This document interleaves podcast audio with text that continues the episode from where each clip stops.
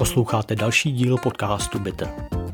Hořkého, pravidelně nepravidelného, česko-slovensko-amerického transatlantického podcastu, který se věnuje technologiím, internetu, chytrým zařízením a dalším moderním trendům, které pozitivně ovlivňují naše životy. Pohodlně se usaďte, nebo dejte obě ruce na volant, to už je na vás, a užijte si naše dnešní názorové šarvátky. To si vážení neumíte představit, co se tady děje. No nesměj se, po tak dlouhé době musel jsem přijet do Hobitína, jak říká David. Konečně jsme se dostali k nahrávání dalšího dílu Bitter podcastu. A hned stejně jako na začátku, jako úplný prvníčky, máme technické problémy. Ty ale do příště vyřešíme. Protože dneska nahráváme z naprosto fantastického podcastového studia, který se nachází v T-Mobile Magenta Experience Center v obchodním centru Arkády Pankrác v Praze. Tímto děkujeme T-Mobile, že nám toto podcastové studio zapůjčil. Technické problémy si dořešíme, ty jsou na naší straně, protože Honza si nekoupil lístek na vlak do Prahy, to se nedá nic dělat, ale příště už určitě přijede. Takže omluváme se za delší pauzu. Jsme rádi, že jsme se sešli, alespoň ve dvou. David tady sedí naproti mě přes stůl. Čau, Davide. Ahoj, Marku. Jsem taky rád, že jsme se sešli, že si přijel za náma do Hobitína podívat. A Honza je ještě ve vzdálenějším Hobitíně, stále v Bratislavě, tak snad třeba příště to vyjde a sedneme si kolem stolu všichni tři. Pánové, jo. Já vám teda řeknu, to jsou porodní bolesti doslova. Ah. No, to je spíš taková puberta už tohle, vzhledem tomu, že nahráváme. Kolikátý nahráváme díl? 25. Wow. 25 a skoro po roce, nebo víc než roce. Po víc než roce. No, tak První testovací díl dlouhou jsme dělali na 25. To jsou věci. A první veřejný díl 16.6 což je dneska. Vidíš po roce. No nic, co je nového? Povídejte, Davide. No, u mě přestal jsem pracovat na iPadu definitivně. Usoudil jsem, že po letech střídavého zkoušení a neskoušení práce na iPadu to není ono, po tom, co se mi smazalo asi 10 dokumentů, na kterými jsem strávil několik hodin práce, tak jsem usoudil, že Office bude lepší dělat na standardním počítači, takže naše otloukaný téma, jestli pracovat na iPadu nebo ne, se teďka vychýlilo spíš k ne. Mě tady na tom baví, že u Davida přestal jsem pracovat na iPadu je větší téma, než narodila se mi druhá dcera, ale to nevadí. Tímto gratulujeme samozřejmě. Dě, děkuju, nechtěl jsem, nechtěl jsem osobní věci sem hnedka zapojovat, ale je to jeden z důvodů, proč jsme nenatáčeli, protože tyhle ty radostné události vás časově vytíží a neumožňuje to po večerech se věnovat natáčení podcastu no nebo jiným aktivitám, ale zase to přináší něco jiného, hezkého. Co ty Honzo, co novýho v Bratislavě? V Bratislavě tady je vedro, že by člověk padnul občas. A kromě toho, že začalo léto, tak uh, uh, bych řekl, že se stejně nic v Bratislavě víc neměnilo. Mně se nic nenarodilo jako Davidovi, nepředcestoval jsem půl světa jako uh, ty Marku, takže u mě akorát stále tady akorát točím nějaké Appleovské produkty, tak teď jsem si nedávno udělal radost a přešel z iPadu Pro 2020 na iPad Pro 2021 s M1 a po uh, WWDC jsem začal uvažovat, že ještě zase znova otevřu tu kapitolu. Na rozdíl, jak Marek tady, eh, jak David popisoval, tak že uvažuji o větším tabletu, fakt jako, že do toho půjdu kompletně i s klávesnicí a že naopak MacBook skoro opustím. Takže Samsung Galaxy Tab 8 no. Ultra. no, Když říkáš tak. větší tablet. Dobrý, tak uh, Samsung opustíme, prosím Jinak pokud byste si chtěli Samsungy vyzkoušet, tak já koukám tady v tom T-Mobile Magenta Experience Centru, mají je vystavený, můžete si s něma pohrát. Mimo jiné, můžete se projet na kole, můžete si vyzkoušet virtuální realitu, můžete si vytisknout něco na 3D tiskárnách a do toho všeho si můžete udělat výbornou kávu. No, u mě novýho nic. kromě toho, že jsme teďka pracovně a soukromně na delší dobu v Praze, nebo na delší dobu, měsíc, dva, plus minus, něco takového. Já tady mám spoustu práce, takový ten přesah z Ameriky do Čech a z Čech do Ameriky. Děti mají delší prázdniny, žena odpočívá, pracuje na dálku a pokud mě sledujete na Twitteru, tak víte, že se vůbec nešetřím, co se týče plzeňského piva, knedlíků. Bohužel nedržím striktní kolenovou dietu, jak navrhoval David. Nějak úplně asi stárnu, ale já už prostě celý to koleno nesním, tak radši jako se spíš držím takových větrníčků a chlebíčků a svíčkový a utopenců a hrmelín, že já jsem dostal hlad. Můžeme to zrychlit. Ne, si pamatuju, že byl Marek. Po jak dlouhý době jsi tady? Po třech letech? Po třech letech. Po třech letech jsem tady nebyl. Tak před třema rokama opravdu, co jsi tady byl nějaký měsíc nebo dva, tak to bylo dobrých 60 kolen. No, na starý kolena, a když se v Čechách po takové době, je to tu jiný? Změnilo se to po covidu? Hele, já si myslím, že lidi jsou tady víc v pohodě. Možná je to jako takový můj subjektivní dojem, ale mně přijde, že obecně, a teďka neřeším politiku a tak dále, jo, na to, si, na to kašlem, to sem nechcem tahat, ale mám takový dojem, že lidi jsou rádi, že covid je pryč v uvozovkách, i když samozřejmě spousta lidí straší třetí vlnou na podzim, ale ani to sem tahat nebudem. A přijde mi, že lidi jsou tak nějak jako milejší, příjemnější. Já jsem měl takový vždycky problém, člověk vyleze z letadla a vždycky dostane nějakou ťavku, že potká někoho, kdo je prostě kyselý jak půl prdele skřoví s prominutím. A mně se to zatím nestalo. Zatím prostě je to takový jako na pohodu, když pominu občas nějakého blbečka na silnici, který má potřebu si něco dokazovat, tak jinak jako v obchodech, v restauracích, mm, v pohodě. Jsem příjemně překvapený a jsem rád, hlavně jsem rád. Máš pravdu, já jsem si toho úplně nevšiml, nebo jsem si to neuvědomil, ale možná fakt na lidech cítit, že jsou rádi znova mezi lidma a že nesedějí jenom za počítačem nebo zavřený doma a že můžeme do světa. Vlastně si přijel ve chvíli, kdy se to od, za prvý je krásný počasí, takže můžeme být venku, za druhý se otevřelo všechno, kavárny, restaurace, obchody, že si vlastně přijel úplně v ten pravý čas, kdy to tady je hezký. No já si umím vybrat. Zahrádky otevřený, takže to pivínko a gulášek si dám hezky na zahrádce. Tak no já pojďme. přemýšlím, jestli za tu dobu se nestihl už přibrat. Hele, jsi drzej a nevím, proč tohle téma vůbec vytahuješ. Samozřejmě, že jo, protože prostě pivní a knedlíková dieta se podepisuje na mém zezření. A ať se snažím to břicho zatahovat, tak už se dostáváme do fáze, kdy to jako moc nejde a udělám takový trošku nástřel na příští díl, který budeme věnovat hodinkám, chytrým hodinkám.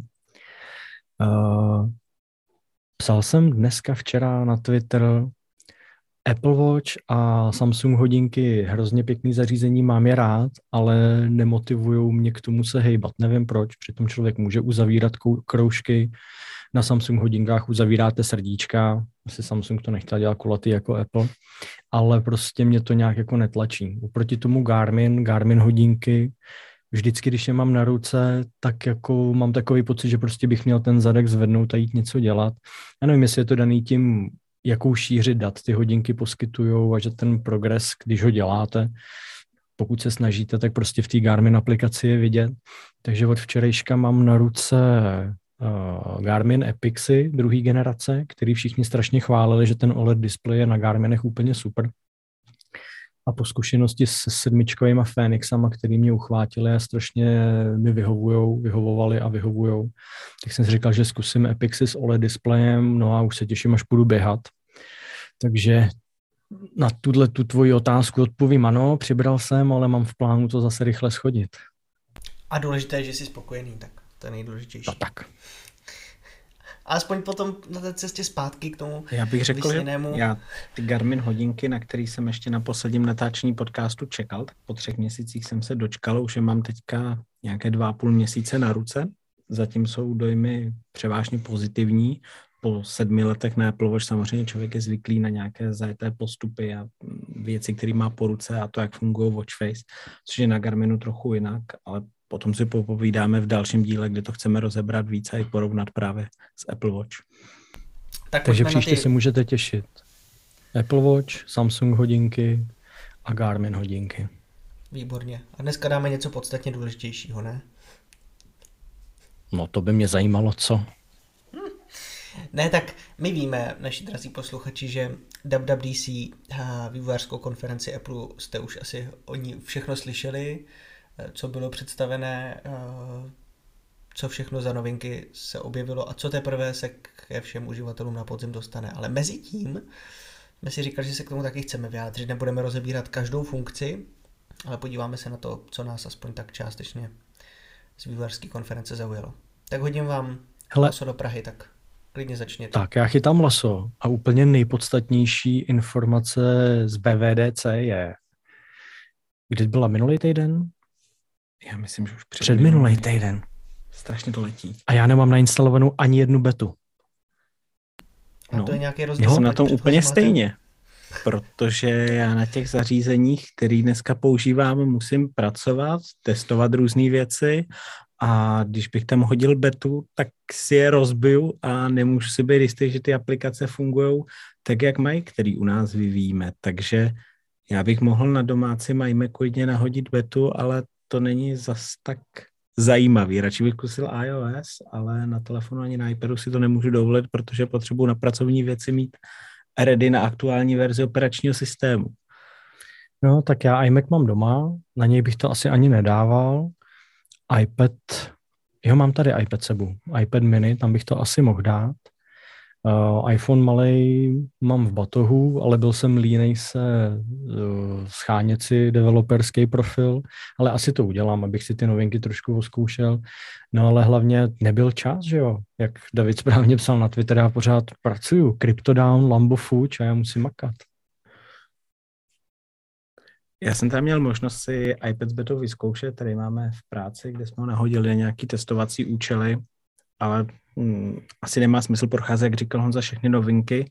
Spíš uh, samozřejmě, co mě na iPadu nejvíc lákalo zkusit, byl Stage Manager.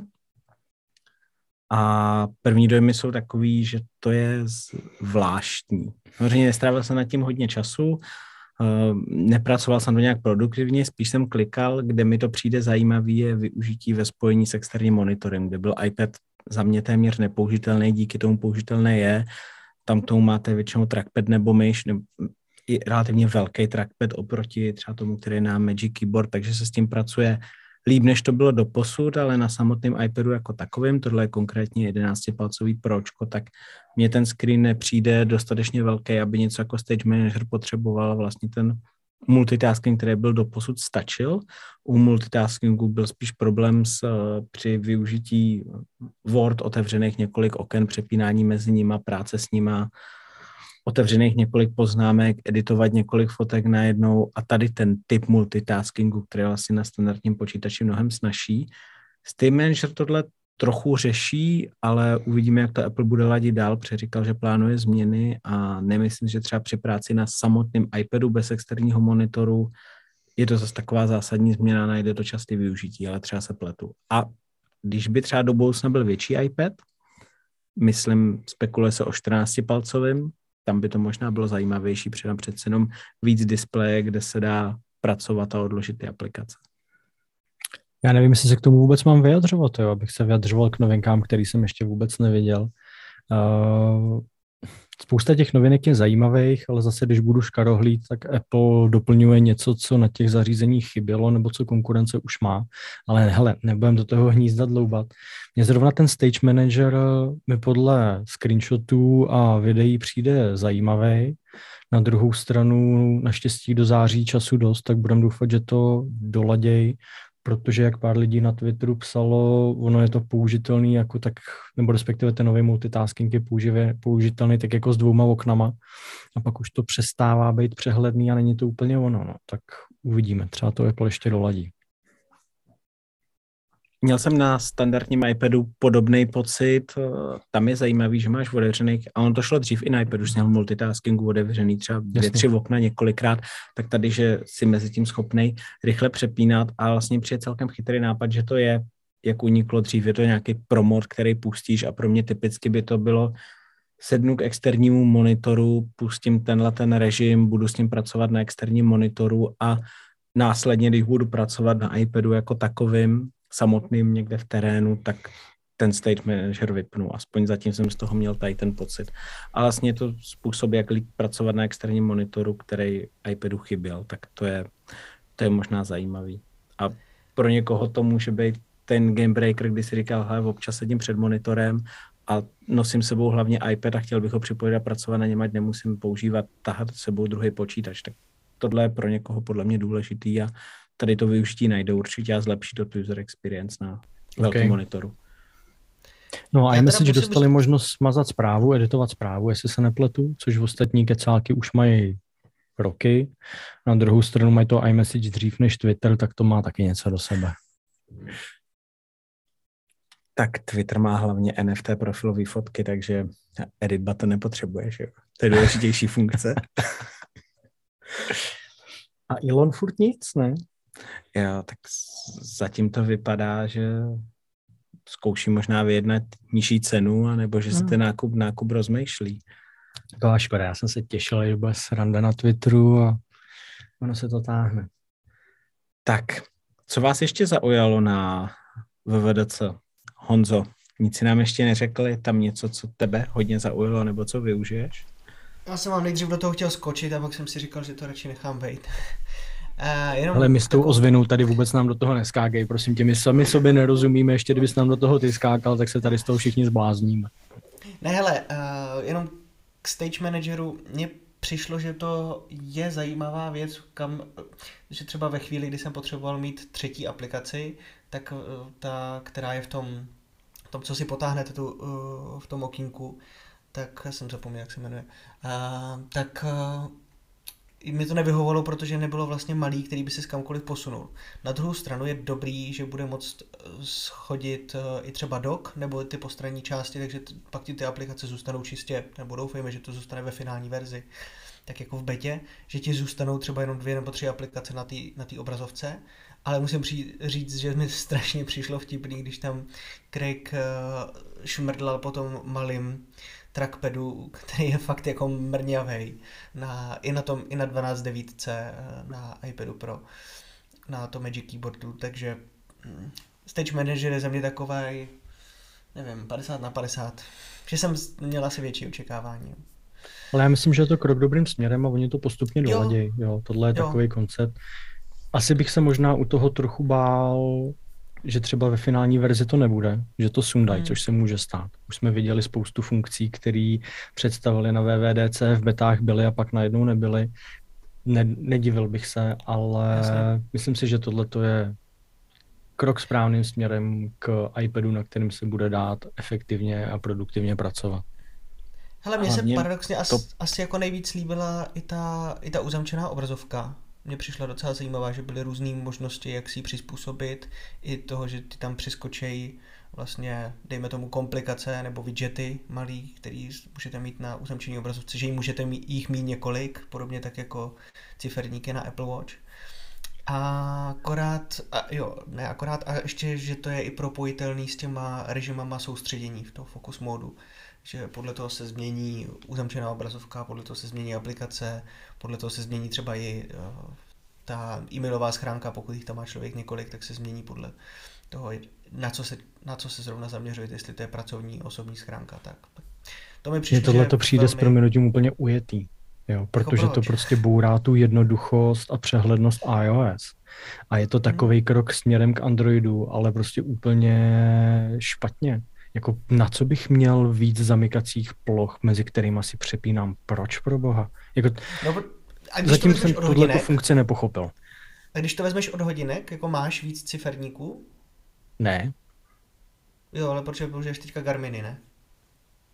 Ale já jsem jako na Apple Watchkách jsem si s tím jednu dobu hrál, experimentoval, že budu mít víc ciferníků a každý bude jakoby pro jinou příležitost a tím mm-hmm. swipem doleva doprava mezi nimi budu uh, přebíhat. A uh-huh. je to moje chyba, nicméně nikdy jsem se to nenaučil, protože mi to prostě přišlo nepraktický a složitý. A jsem prostě uzamčená obrazovka na telefonu a přecházet mezi nima, já nevím, jako proč, proč to dělat takhle složitý? já nemyslím tím, že bych asi je používal často jako různé, ale s tím, že mi přijde, že je zajímavý, když přecházíš mezi pracovním a osobním prostředím. Na druhou stranu, přesně jak to říkáš, já jsem na začátku vytvořil si několik ciferníků na Apple Watchky a zůstal jsem asi u třech, který používám nejčastěji. Nějaký jeden na sport, jeden používám běžně, jeden potom používám, když třeba něco prezentuju, kde mám automaticky stopky skoro na celou obrazovku ale bojím se, že u, u tohohle je to jakoby na jednu stranu zajímavá funkce to, ty změny, že to Apple vůbec jako uvo, asi jako spíš se mi líbí na tom to, že to Apple vůbec jako uvolnil, že nějaká změna vůbec přišla. Já si myslím, že tohle je pro strašně úzkou skupinu uživatelů, že podle mě jako typický uživatel iPhoneu tohle to nebude používat, nebo aspoň já si to myslím. A já nejsem typický příklad, hmm. protože jako přecházení mezi pracovním a soukromým prostředím úplně nefunguje. Na druhou stranu David pracuje v korporátu. Dovedeš si představit to, že prostě máš eh, v pracovní době na iPhoneu jednu plochu, jednu zamykací obrazovku, přijdeš domů, telefon se ti přepne automaticky do jiného režimu, přepne se ti jiná plocha, jiná zamykací obrazovka, jakoby s jiným contentem, s jinýma aplikacema. Mně přijde, že takovouhle formu personalizace nepotřebuju. Já, mě to i já to mám nastavený tak, jak se mi to líbí, mám to nastavený nějak minimalisticky a jednoduše a asi kdybych viděl každou část dne nebo o víkendu a ve všední dny jinou jin, na telefonu jiný věci, tak mě to spíš znervozňuje a nemám ty, ty automaty, máš nějaký naučený, kam přesně sáhneš, kam přesně koukneš, že ty věci jsou a takhle by se ti, mi to měnilo pod rukama.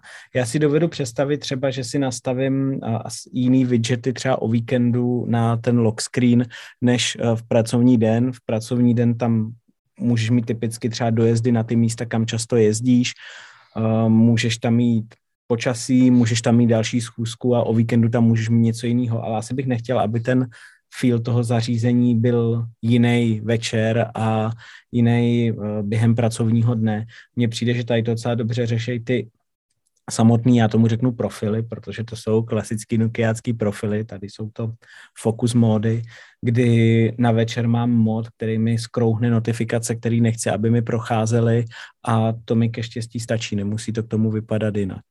A samozřejmě se v pracovní době mám mod, který mi skrouhne třeba nějaký soukromý notifikace z Discordu, Telegramu a podobně, který nechce, aby mi propadaly během pracovního dne, protože mi ruší soustředění, odvádějí mě pozornost na čtení zbytečných diskuzí soukromých, který se neva, který mě akorát vyrušejí od práce. Takže mě docela stačí tady to nastavení, aby to zařízení vypadalo, jinak mě úplně netěší. Co bych ještě chtěl vypíchnout tomu, mě trochu překvapilo, ale pak mi došlo, že to je velmi často, že ten upravený lock screen zatím není na iPadu, ale tak předpokládám, že příští rok se ho dočkáme i pro iPad. Stejně to bylo s widgetama na klasickém home screenu, jo, který přišli na iPad, nebo já nevím, jestli přišli na iPad o rok později, myslím, že tam byli, ale byli v té jednotné línii a až další rok jenom na šli rozházet po celém home screenu. A já neříkám, že to celé není součástí nějakého většího obrázku, který my jenom nevidíme nebo si ho neumíme představit. A Apple nás zase prostě krok po kroku učí něčemu novému a pak prostě v nějakým dalším nebo v další verzi iOS přijde s tak jako velkou změnou, která nám vyrazí dech, ale budeme na ní připravený právě těma postupnýma funkcema. Já jenom prostě asi nevím, asi už jsem opravdu starý pes a nedovedu si, nevidím u sebe úplně ten use case pro více, více módů a více různých zamykacích obrazovek a různých widgetů. Mně to přijde spíš otravný, než že by to bylo mám, praktický. Já mám jediný pohled na uh, ty, ten lock screen a to je takový, jak jsi říkal, že možná nevidíme teďka ten use case. Je možná, já to odhadu, takže prostě se dočkáme teďka always on uh, display u iPhoneu v září. Že tohle, jako tohle je přesně funkce, na kterým to budete chtít využít, kde budou tam ty... Ale to já jsem si myslel taky, ale já jak tady jako úplně nemám čas a nemám takový ten svůj, takový to svoje standardní flow, mm-hmm. tak uh, teď jsem doposlouchal předposlední středověk, kde se Petr Mára s kumpánama bavili o tom, proč iPhone nemá Always on Display. Přitom technicky je to strašně jednoduchý. A Petr mm-hmm. říkal, že si myslí, nebo že je možný, je možný, že Apple nechce to udělat z toho důvodu, abys jakoby pokaždý, když se chceš podívat na notifikace a podobně, tak se musel toho telefonu dotknout, ťuknout na něj displej a tím dotykem si jakoby vytváříš uh, vztah k tomu zařízení.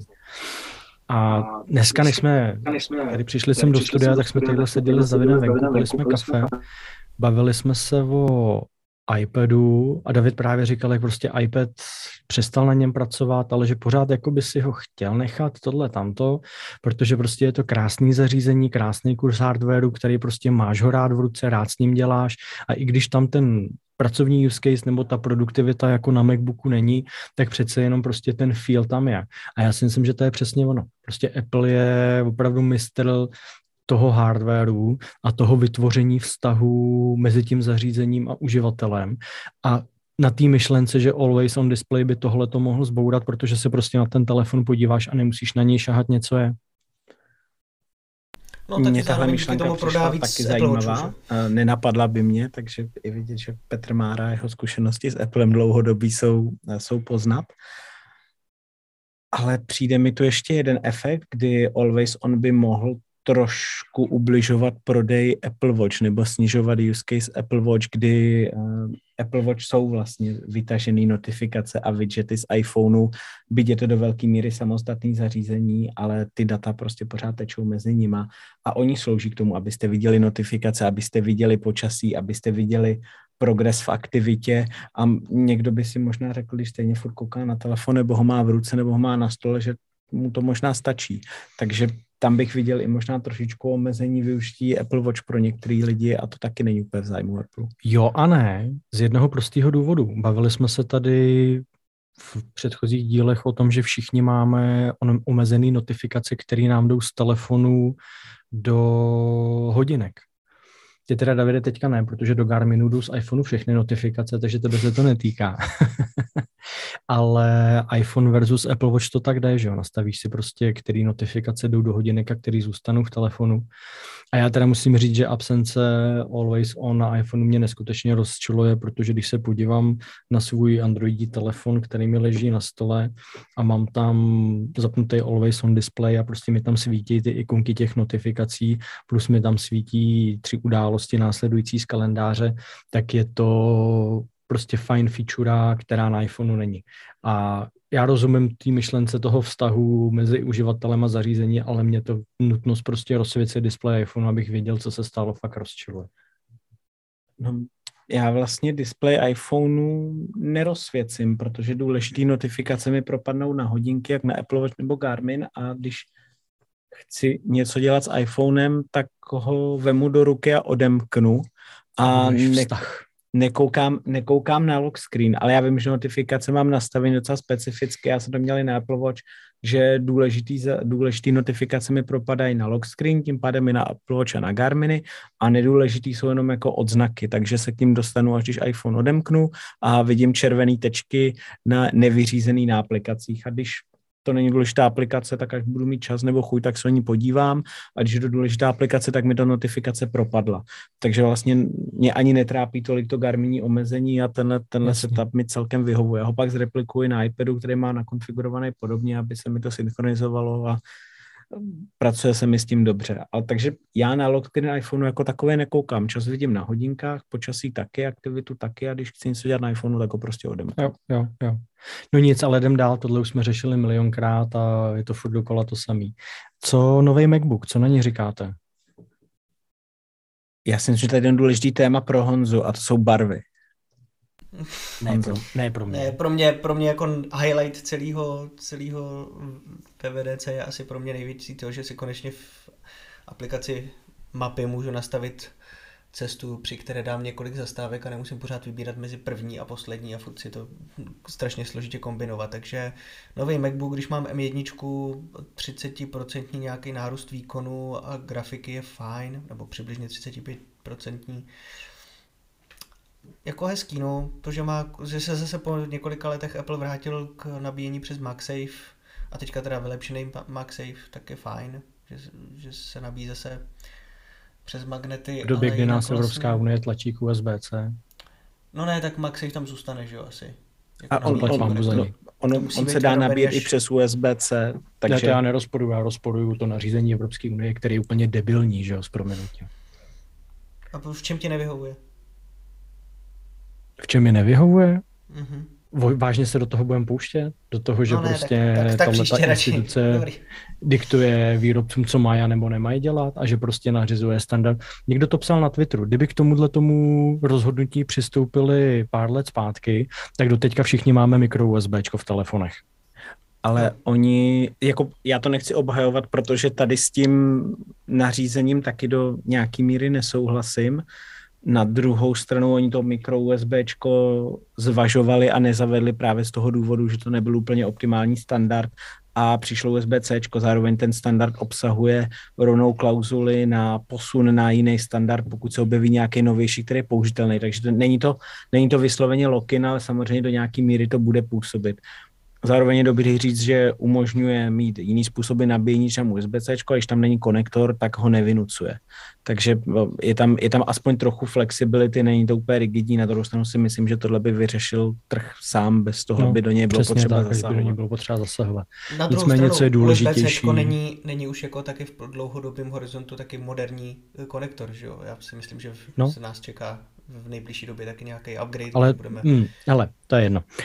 Okay. Uh, Že už je to prostě starý konektor, no. Co je podstatně důležitější, a David nahrál na smeč, a je to je to, že MacBook má barvy, jaký má.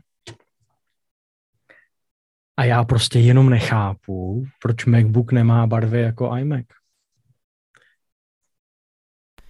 Musím říct za Ah. sebe, že to, že MacBook nemá barvy jako iMac mě hodně mrzí, těšil jsem se na to, chápu, že by to museli pojmout trochu jinak, protože nemyslím si, že bílej okraj displeje v kombinaci s nočem by vypadal použitelně.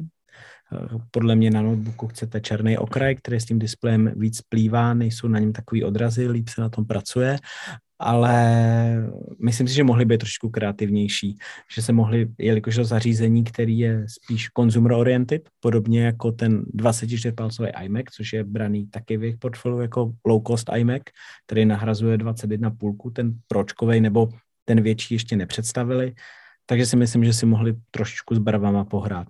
Každopádně já jsem asi jeden z adeptů, který zvažuje ho nákup a z těch barev si vybrat nemůžu, protože asi zůstanou klasicky stříbrný. No. Space Gray se mi moc nelíbí, Starlight mě taky nezaujala tolik a moc se mi líbí ta modrá, ale jsou na tom nekonečný vrstvy otisků prstů, který se tam hnedka tvoří. Ale myslím, že Honza jako náš odborník na barvy by nám k tomu mohl něco říct. Hlavně Honza je častý měnič MacBooku, takže já očekávám, že Honza půjde do nového MacBooku. Ani omylem. Já se, jak, Jak jsem říkal, to mám, tak mám M1, do jakože, Starlight? Jakože kdybych měl, kdybych měl uh, asi intelácký MacBook, asi bych to řešil, ale ve chvíli, kdy prostě máš tu M1, tak kromě designu vlastně nevidím pro sebe zase tak velkou užitnou hodnotu. Jo, třeba mě by asi nejvíc Apple potěšil, kdyby M1 v iPadu dokázala to, co dělá eh, rozdíl mezi Intelem a M1 u MacBooku. Mně přijde, že teďka jsem tady přišel nedávno s kamarádem, který má 12 devítku, M1 iPada s Magic Keyboard, ale na rozdíl ode mě ho nabíjí dvakrát denně při podobných činnostech, protože ho prostě vyšťaví se s tou klávesnici. A to prostě u MacBooku Air nezažiješ ani s M1, na tož teďka s M2, když to jako je nový zařízení. Vím, že můžu připojit na externí monitor a pracovat s ním a nevybiju ho. Vím, že když s váma půjdu nahrávat tady s připojeným externím mikrofonem a ještě s tím hubem, který žere podle mě jak elektrárna, tak stejně, že ho nevybiju ani kdybychom nahrávali půlku dne, jo. A to je něco, co mě u iPadu upřímně chybí, protože iPad musím nabíjet každý den. Skoro už bych řekl, že častěji než MacBook několikrát za týden mi stačí a tohle mi mně přijde, že zatím tady je Apple, má prostor, kde může zamakat. stoprocentně Honzo, to je relativně jednoduchá věc, ten iPad je menší a má menší baterku, ten MacBook je větší a má větší baterku, takže ta výdrž jaká je. Já reálně, když pracuji, nebo jsem pracoval na iPadu, tak ta reálná výdrž byla kolem 7,5 hodiny on screen timeu a na MacBooku je to těch 13-14 na Airu. Případně na Pročku bez Maxe, nebo myslím na 13 palcovém Pročku by se asi dalo dostat ještě trošku vejš, ale to je daný tím, jaký tam jsou baterky, jak jsou ty zařízení velký. Ty Jasně. operační systémy jsou oba dobře optimalizovaný. Samozřejmě 12,9 iPad má brutální display, který si taky vezme svůj. Na druhou stranu, Dobrá. když to vezmeš, tak ty zařízení jsou velmi podobně velikostně stejný. A to, že jakože upřímně, já bych asi neřešil, když už má někdo 12.9 iPad, tak asi neřeší, jestli ten iPad bude mít 5,9 eh, mm nebo 6,1 nebo 7,2. To je potom vlastně podle mě už jako úplně jedno. A pokud by ale Apple chtěl ukázat, že je fakt tak jako velký přebodník, tak na, co dokázal s M1, Pročkem a tak dál, eh, ne, a zase až teďka i s M2, tak je super, ale v rámci počítačového segmentu kde to bylo potřeba ten krok, aby zahýbal celým tím trhem, to je super, ale u iPadu mi přijde, že vlastně, když kupuješ meziročně ty iPady, tak, nebo i po několika letech, tak vlastně nevidíš až tak velký rozdíl. Jo, hmm. krom třeba teďka v posledních třech letech dobře design, ale jinak jako nepoznáš nic tak velkého. A to mě, to mě jako mrzí, že bych tam rád viděl fakt jako ten přínos, kdy ta M1 opravdu jo, hele, proto si kupuješ M1, proto ten nový iPad stojí přes tisíc euro nebo dolarů nebo kolik. A ano, proto bude omezený stage manager na M1 minimálně. Jo, z tohohle do pohledu bych se na to tak díval. Proto mě to mrzí. Tak třeba se dočkáme. Co tam máme ve VDC dál? Máme tam ještě něco, anebo já už žádný highlight nemám. Já mám ještě jeden highlight a to je iCloud Shared Photo Library.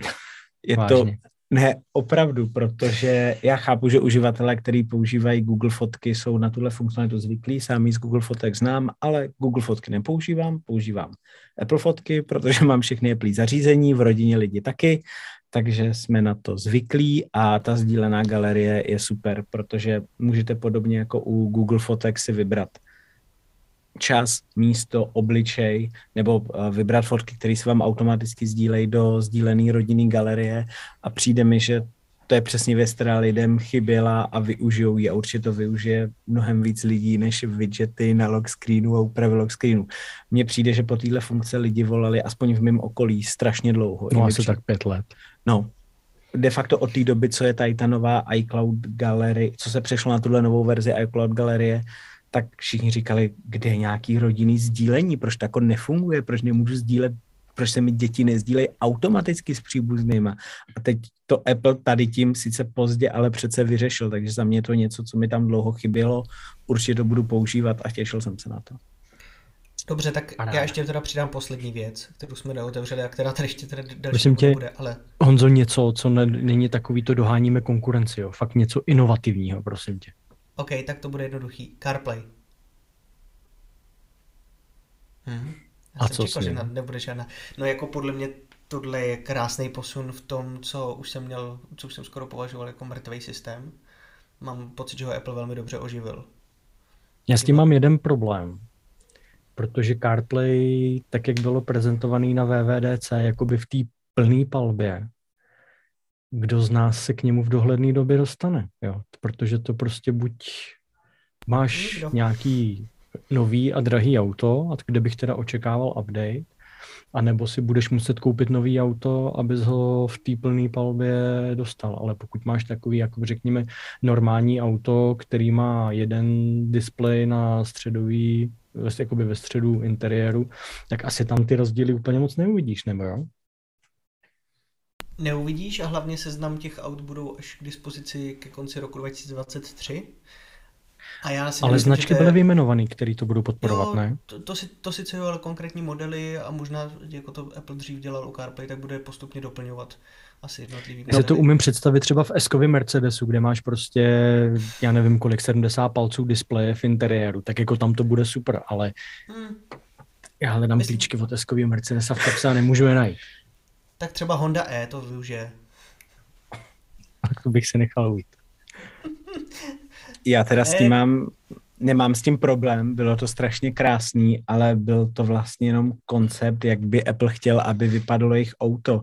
Uh, Verge, iMore a další média doptávali ty vyjmenované automobilky a kromě Polestaru, což jsou, uh, což je odnož Volva, tak všechny ty automobilky velmi diplomaticky řekly, že rádi spolupracují se všema partnerama, rozvíjí kvalitní spolupráci, implementují nové technologie, které přinesou přínos jejich uživatelům, ale tím to skončilo. Konkrétně, konkrétně BMW se vyjádřilo, že eh, chtějí rozvíjet svoji iDrive technologii a tak dále. Já si myslím, že z pohledu automobilek se jim nebude chtít dávat pryč všechny displeje. Zároveň jsou tam takový chytáky, jako co se stane, když se ten telefon, protože Apple jasně řekl, že se celé to celý to rozhraní rendruje z telefonu, že to neběží na nějakém počítači v autě. Takže není to tak, že ty Apple dodá nějaký black box s M4 do auta, který poběží, bude připojený k internetu a bude z auta brát data a zobrazovat je lidem. Bude se to rendrovat a vykreslovat z toho telefonu. To znamená, co stane, když ten telefon odpojí nebo vybije, tak tam musí být nějaký dropback, dropback abych jako nepřišel o tachometr.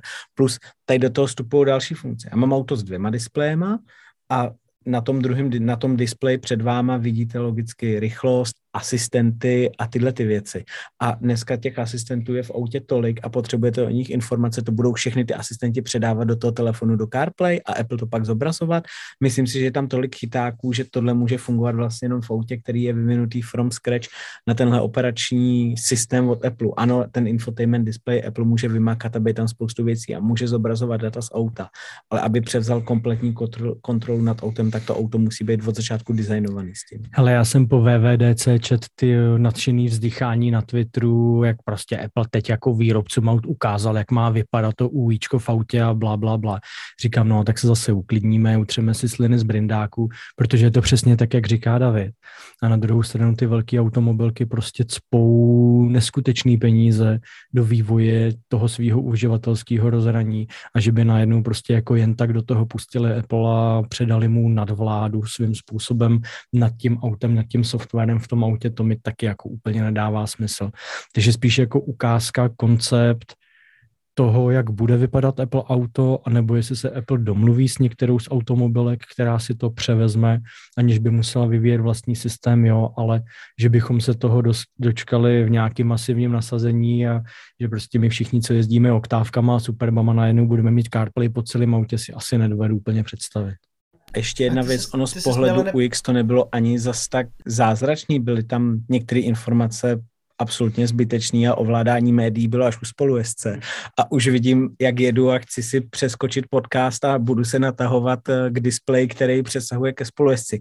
Já chápu, že to byl koncept, byl to jenom nástřel, ale třeba z pohledu UX a použitelnosti v autě nebyl ani dotažený. Samozřejmě chápu, že ty widgety se dají přeskládávat a můžou být úplně kde jinde, ale podle mě je to od Apple vize, jak by chtěli, aby nějak vypadal infotainment v jejich autě, který je udělaný from scratch podle nich. Tam mi přišlo strašně zajímavý, že místo toho, aby to bylo eh, koncipovaný jako elektromobil, tak to bylo koncipovaný jako klasický auto, kde vidíte spotřebu litrů na kilometry a údaje, které se týkají klasického benzínového auta. Tam se dostáváme k tomu, že tam podle mě chyběly údaje o převodovce, jak automatický nebo manuální. A a tak dále. Jo. Takže nás, že tam bylo těch mezer dost. Myslím, takže nás čeká koncept. Apple iCar s 500 koňovým osmiválcem. Hmm, zapište si mě na pořadník. Marku, ty se neptal na to, jestli se mi líbilo to funkční řešení, ale spíš jako koncept, jestli je tam něco, co mě na VVDC zaujalo. Proto jsem Karpal Ne, mně se to, jako neberte mě špatně, mně se to taky líbí. Opravdu se mi to líbí a jako, jako... technologickému nadšenci tohle to by bylo úžasný, ale zase, když se na to podívám jako pragmatika, realista, tak si nemyslím, že tohle je něco, čeho bychom ne, že bychom se toho v dohledné době nedočkali, ale čeho si jako běžní řidiči v dohledné době na, na, na co bychom si mohli šáhnout? Myslím si, že asi ne. Myslím si úplně to samé, ale Apple tím otevřel dveře, možná to použil i jako způsob, jak těm automobilkám říct, jsme tady, bavte se s náma, berte nás vážně a třeba se někdo chytne, třeba najdou partnera, který může se rozhodnout na tom spolupracovat hluboce s Applem, by to nemusí být Apple auto, ale může to být auto s Apple Experience a tady to může být cesta, jak Apple chce, chce k těm automobilkám dostat. Mně spíš přijdou okay. zajímavější změny v HomeKitu a obecně jakoby otevření HomeKitu. Co si o tom myslíte? Otevření v jakém smyslu? No, takhle, otevření. nebo spíš posun v té spolupráci s dalšími výrobci a tak dál, protože to je něco, o čem se mluví už dlouho, že bude že tu budeme mít jednotný standard, ale nic se v té oblasti nedělo a teďka na VVDC to vypadalo, že se zase posuneme o kousek dál směrem k světlejším zítřkům. Apple přistoupil k tomu, že bude využívat metr standard, který využívají i další výrobci a v ideálním případě to nahradí všechny kombinace Zigbee, Bluetooth a podobně. Budou tam nějaký standardní komunikační protokoly, takže teoreticky bude stačit jeden hub, který si s tím má, nebo nebo žádný to tak, že ty, ty, ty, nějaký hub tam je, ale oni vlastně ty zařízení, když používají Thread, tak máš Apple TV, HomePod a další zařízení a no. oni slouží k sobě huby, jako no, po, prodlužují si do komunikaci mezi sebou, ale někde je nějaký centrální, nějaký centrální bod, který ty informace vysílá z té domácnosti dál do internetu, ale ne každý ale to může být musí Apple být... TV, že? Nemusíš mít extra krabičku, ano, kterou chápeme jako hub. Může to být Apple TV, může to být HomePod, u Google to může být nějaký jejich Nest Hub, nebo to může být termostat nebo zařízení úplně od jiného výrobce. Vlastně třeba IKEA se taky nechala slyšet, že jejich novější verze hubu, která se má podávat na podzim, bude Medr jako standard podporovat. Ale jde i o to, jak bude podporovat. Když si řeknu, mám IKEA Hub, tam mám IKEA světla, teď jsem si koupil Huge, OK, nebo si koupovat Hue Hub, přidám se do IKEA aplikace,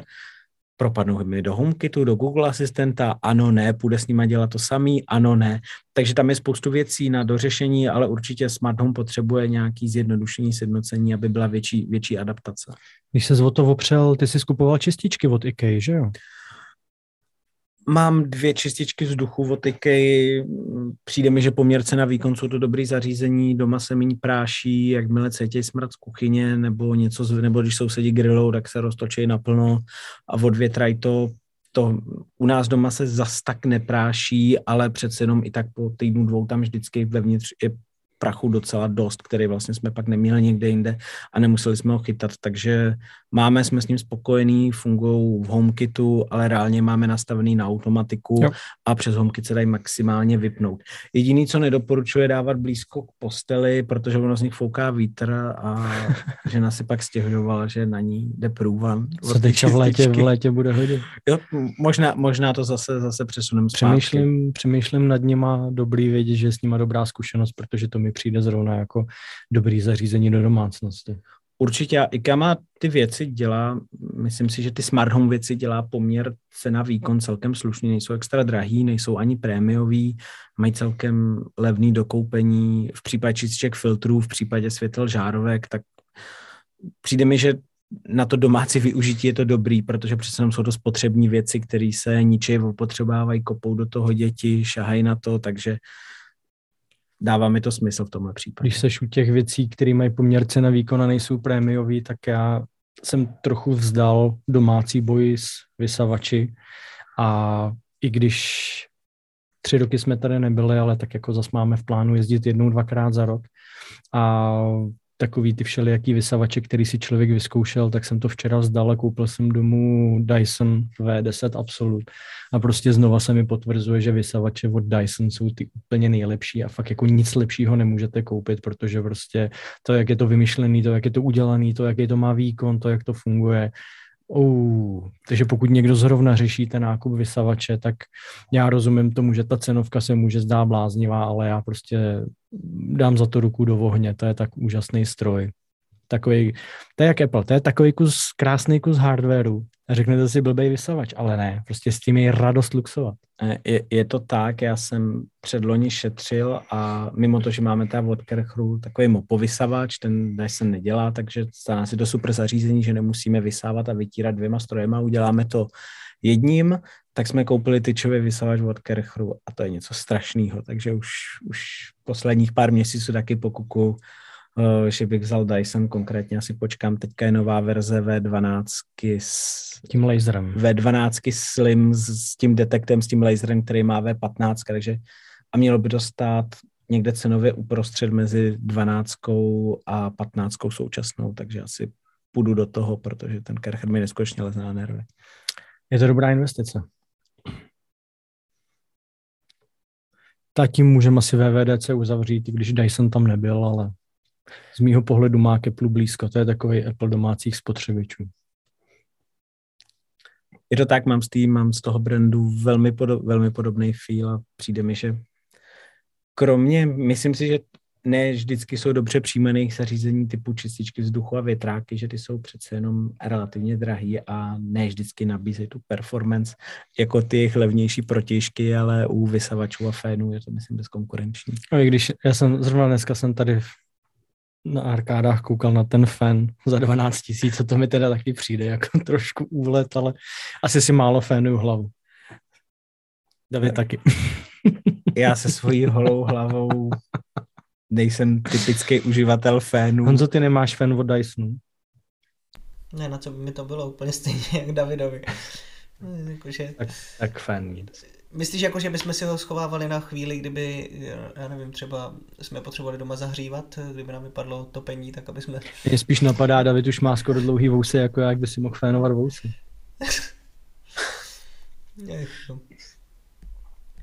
OK.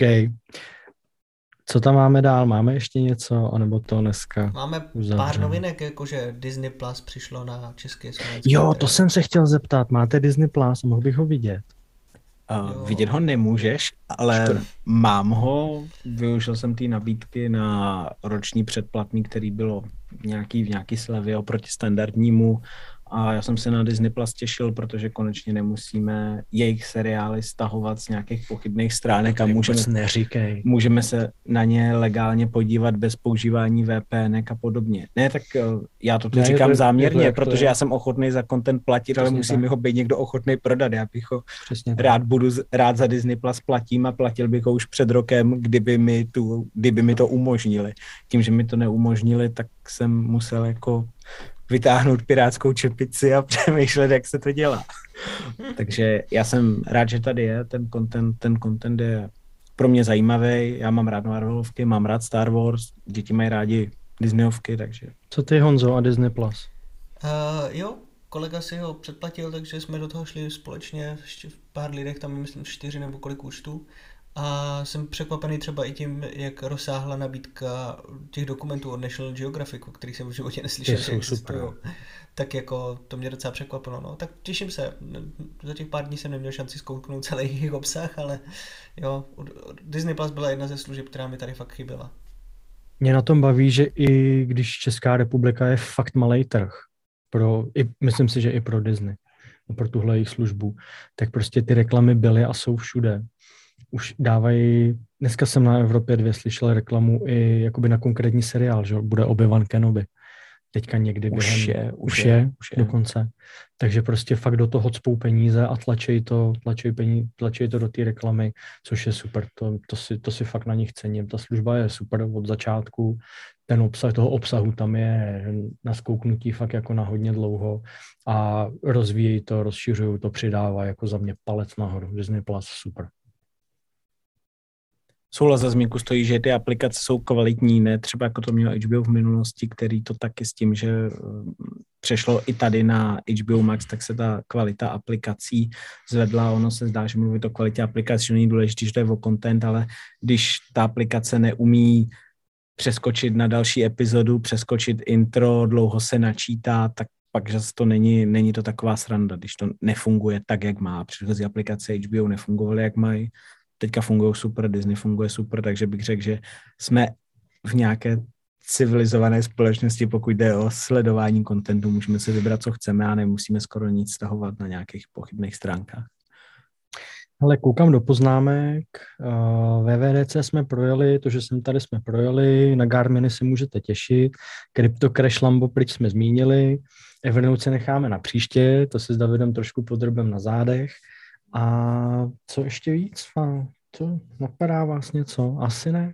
Takže já bych ten dnešní takový pilotní díl v dost polních podmínkách uzavřel.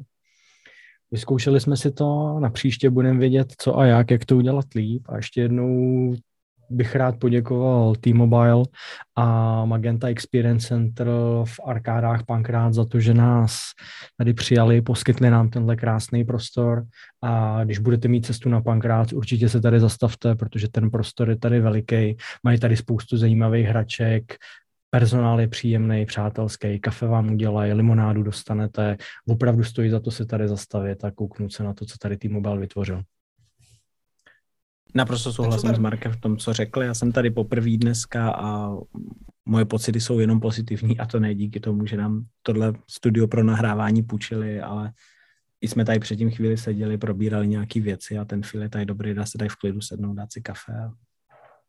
a i pracovat, když na to přijde. Je tady takový malý coworking space, takže když prostě mezi sůzkama nemáte kde se uplacetit, tak můžete tady. OK. Já jsem rád, že po dlouhé době jsme se k tomu zase dostali. Pokud byly nějaké technické problémy během cesty, tak to prosím omluvte, my to vyladíme a jsme domluvení, že za dva týdny nahráváme znova další díl, jestli se nepletu. Přesníme termín na Twitteru, zůstaňte nám věrní, sledujte nás, poslouchejte nás a příště se můžete těšit nejen na Garmin hodinky. Tak jo, tak kluci ještě jednou díky a čau. Mějte se, ahoj. A to by bylo pro dnešek vše. Líbil se vám dnešní díl? Líbí se vám Bitter? Nestyďte se a dejte nám pozitivní hodnocení v podcastových aplikacích. Nelíbil se vám Bitter? Nechte si to pro sebe. Tak či tak, příště se budeme těšit na slyšenou.